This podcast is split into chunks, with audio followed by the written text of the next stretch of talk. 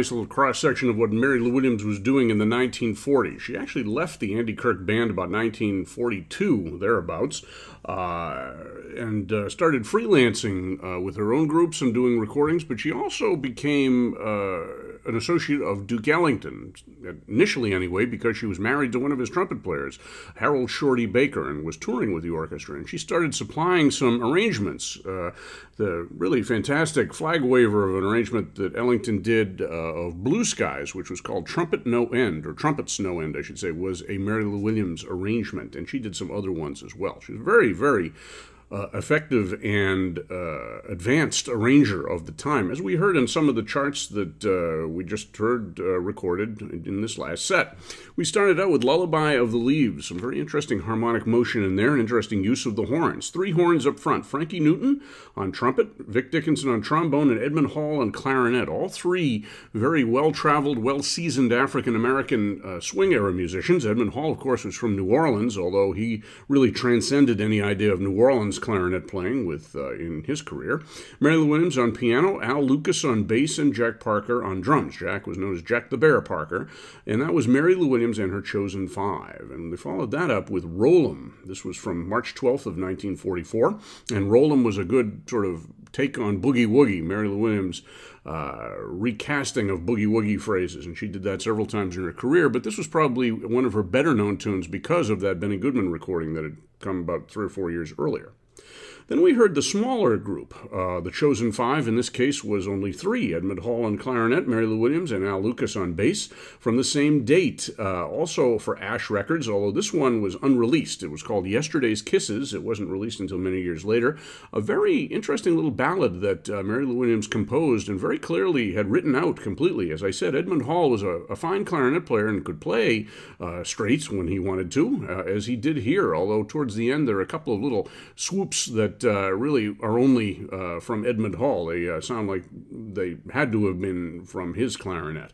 Uh, not much improv on that, just a, a very uh, interesting and subdued, but uh, musically compelling ballad performance. Yesterday's Kisses.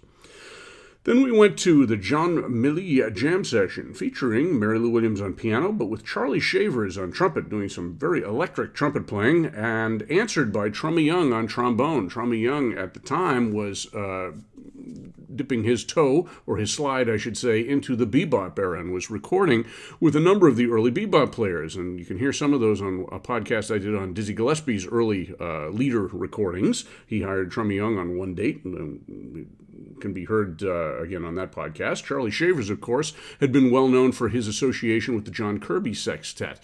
And after he got out of the Army uh, in, after World War II, he went back to that sextet, but he started doing much more studio work. He was an outstanding musician, and as you can tell from that solo, an outstanding technician as well. And also in the rhythm section for that performance, Remo Palmieri on guitar, Al Hall on bass, and Gordon Specs Powell on drums. Then we finished up with Man O' Mine, that uh, kind of uh, somewhat ballady performance that was co composed by Mary Lou Williams and Don Byas, with uh, suitably a very fine tenor sax solo by Don Byas in there. We also heard some Vic Dickenson on trombone.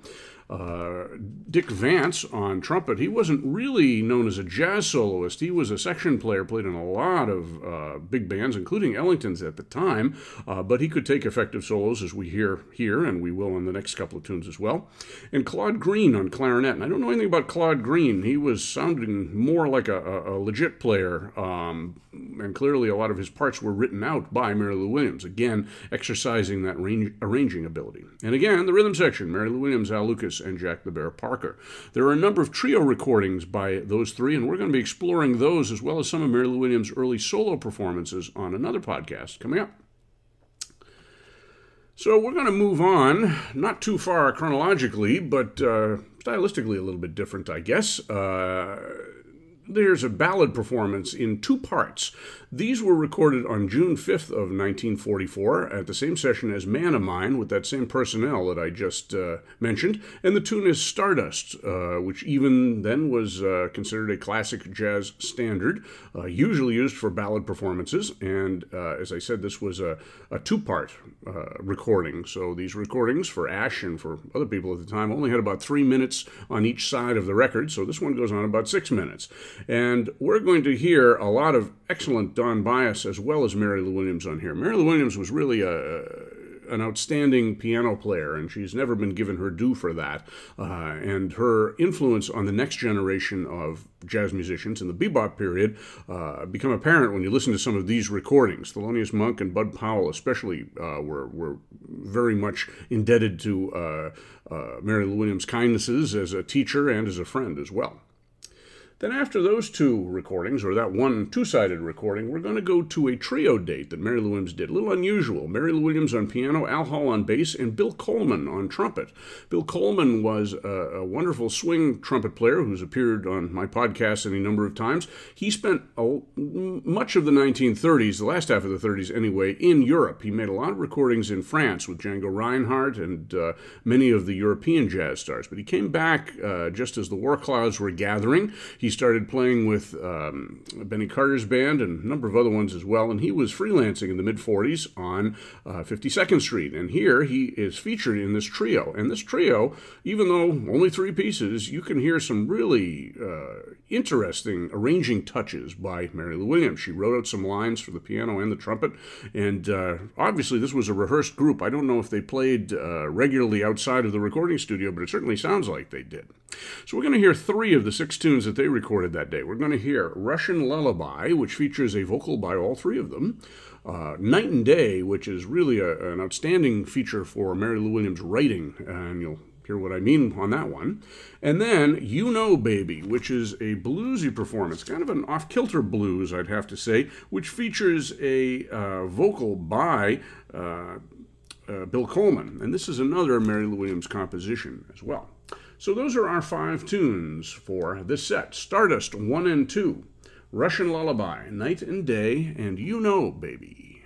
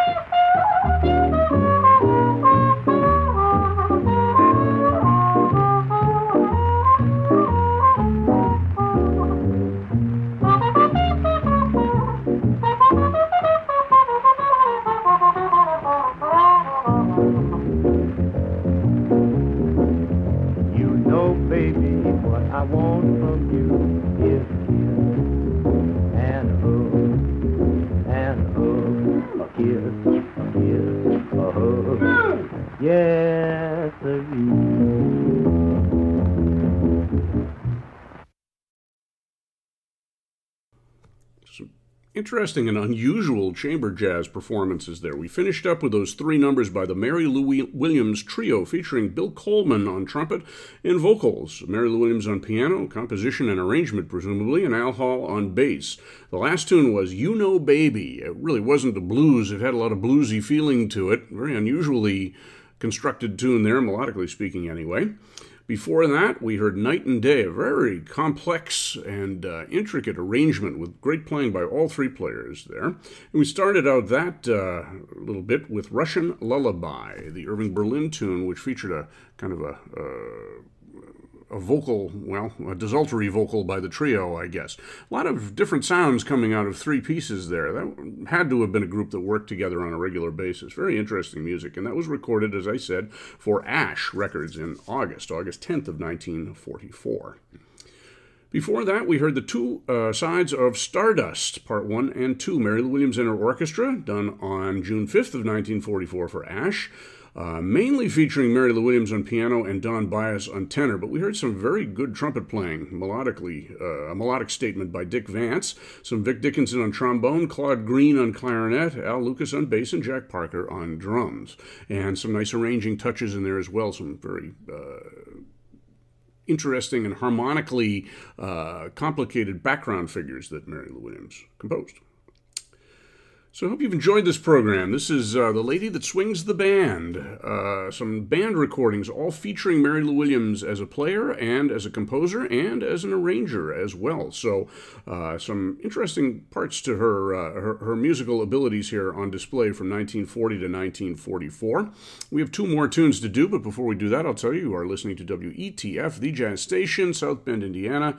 The Jazz Focus is where you are right now, and my name is John Clark. And uh, as I said, we're going to follow this up at some point with either a show or a podcast of Mary Lou Williams' solo and trio performances from the 1930s and 40s. They're all well worth hearing, as, as you can imagine.